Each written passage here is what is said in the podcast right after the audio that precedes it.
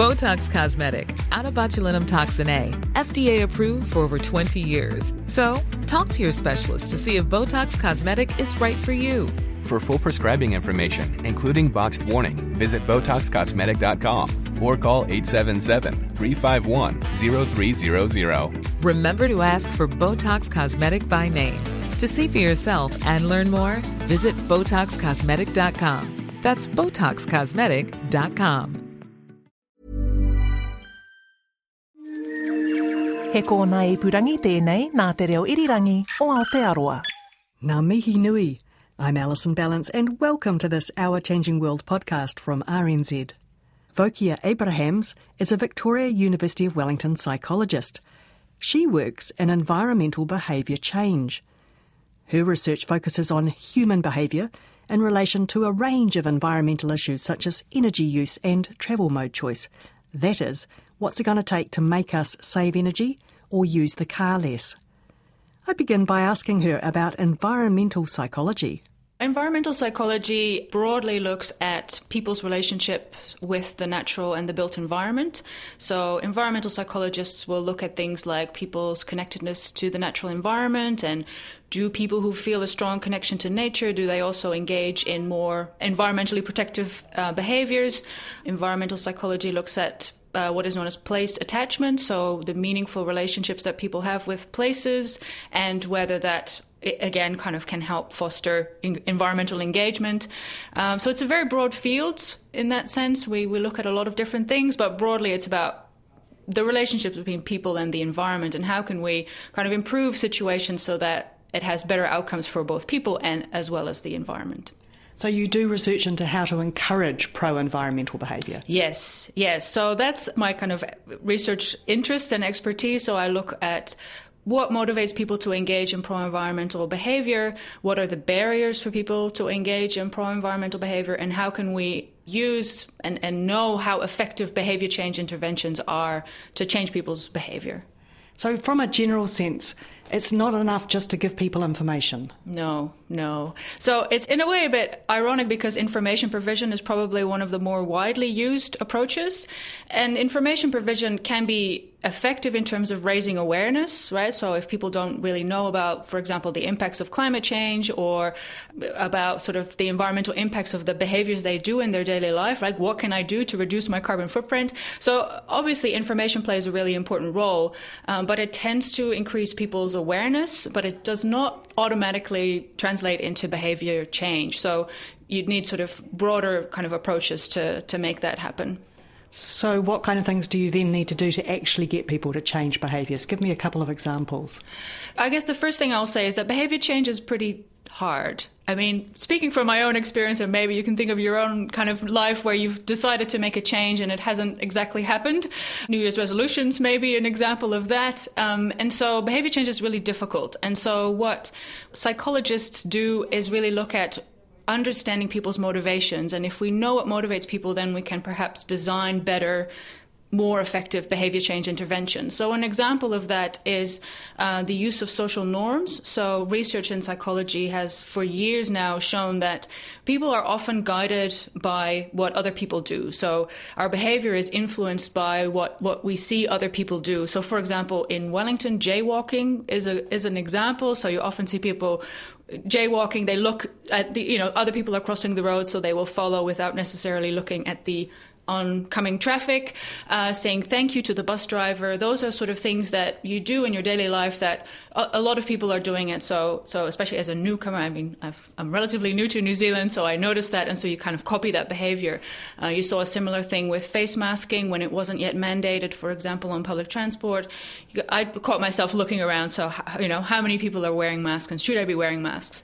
And so knowing that social norms affect our behavior can then be used as part of interventions, and that, that's what a lot of people, um, including myself, have done. So, when, for example, households are told that their neighbors are saving electricity, that that can spur action on their part as well. So when you know that your neighbors are saving energy or saving electricity, then studies have shown that that's an effective way to encourage behavior change.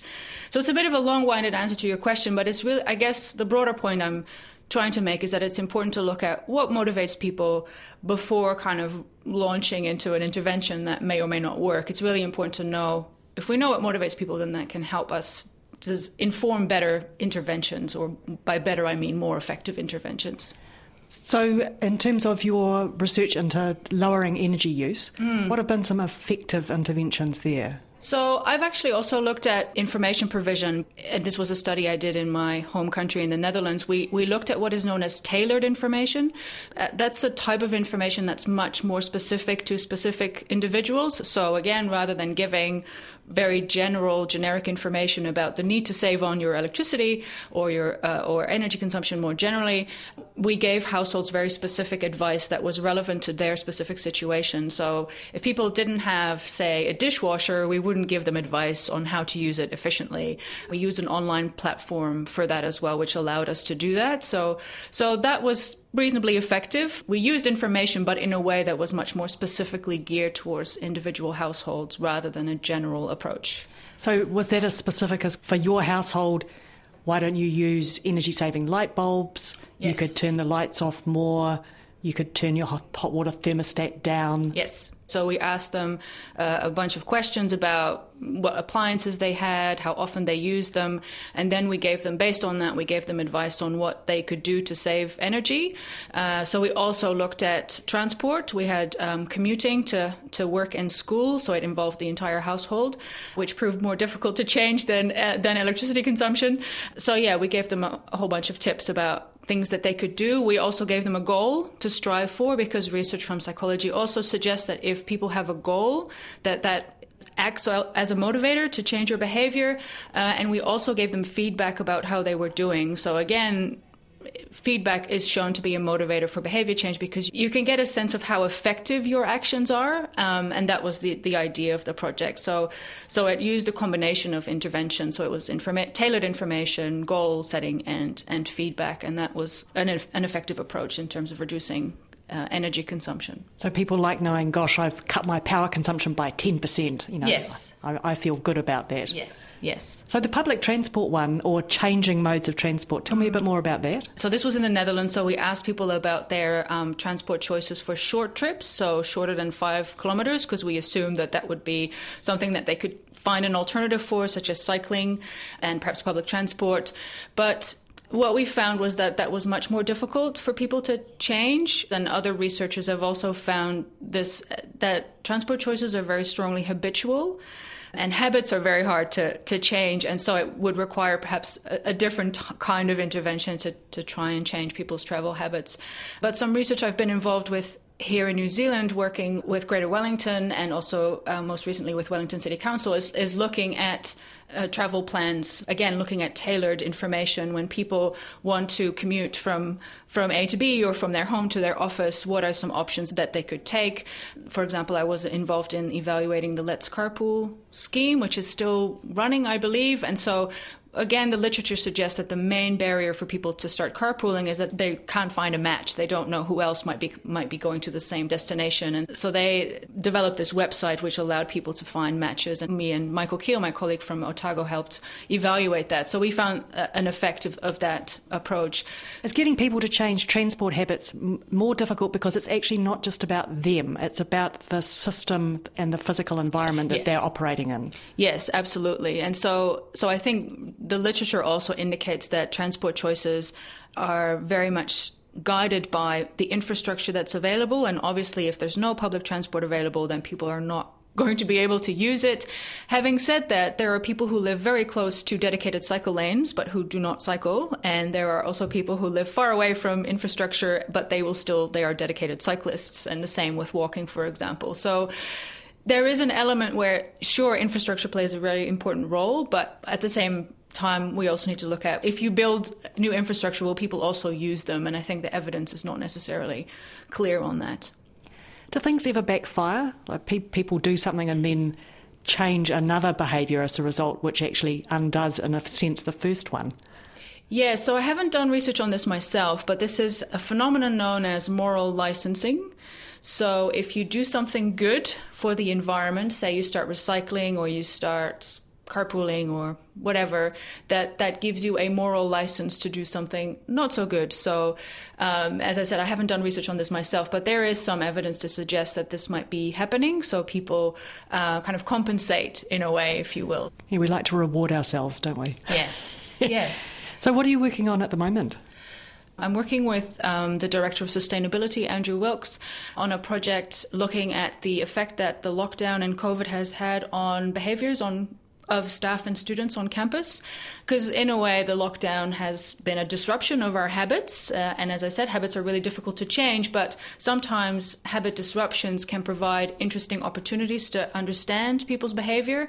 Uh, so, for example, other related examples could be when people move house or when they move offices their normal routines are disrupted, so they might reconsider, for example, their transport choices or other other things they do. So we're looking at COVID uh, and the lockdown and, and looking at interviewing staff and students and looking at what happened, what have they changed, what have they maintained, um, and um, yeah, with a view to kind of see if we can encourage sustained behavior changes. Yeah. I'm thinking of COVID as well, uh, having unintended consequences in terms of things like uh, getting people to use more active transport or to use public transport because suddenly with COVID, a bus might not feel like mm. such a safe thing to do. Getting back in my car might feel safer. Mm.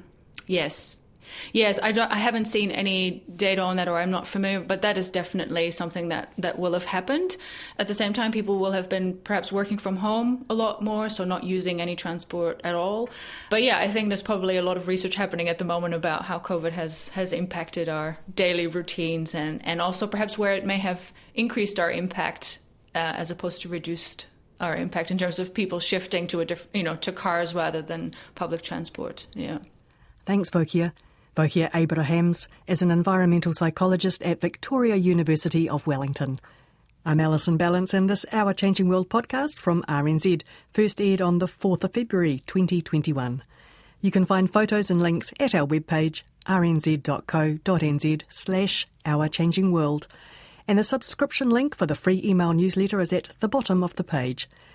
You can also subscribe to us as a podcast, RNZ Science, wherever you listen to podcasts do check out the podcast tab at rnz.co.nz.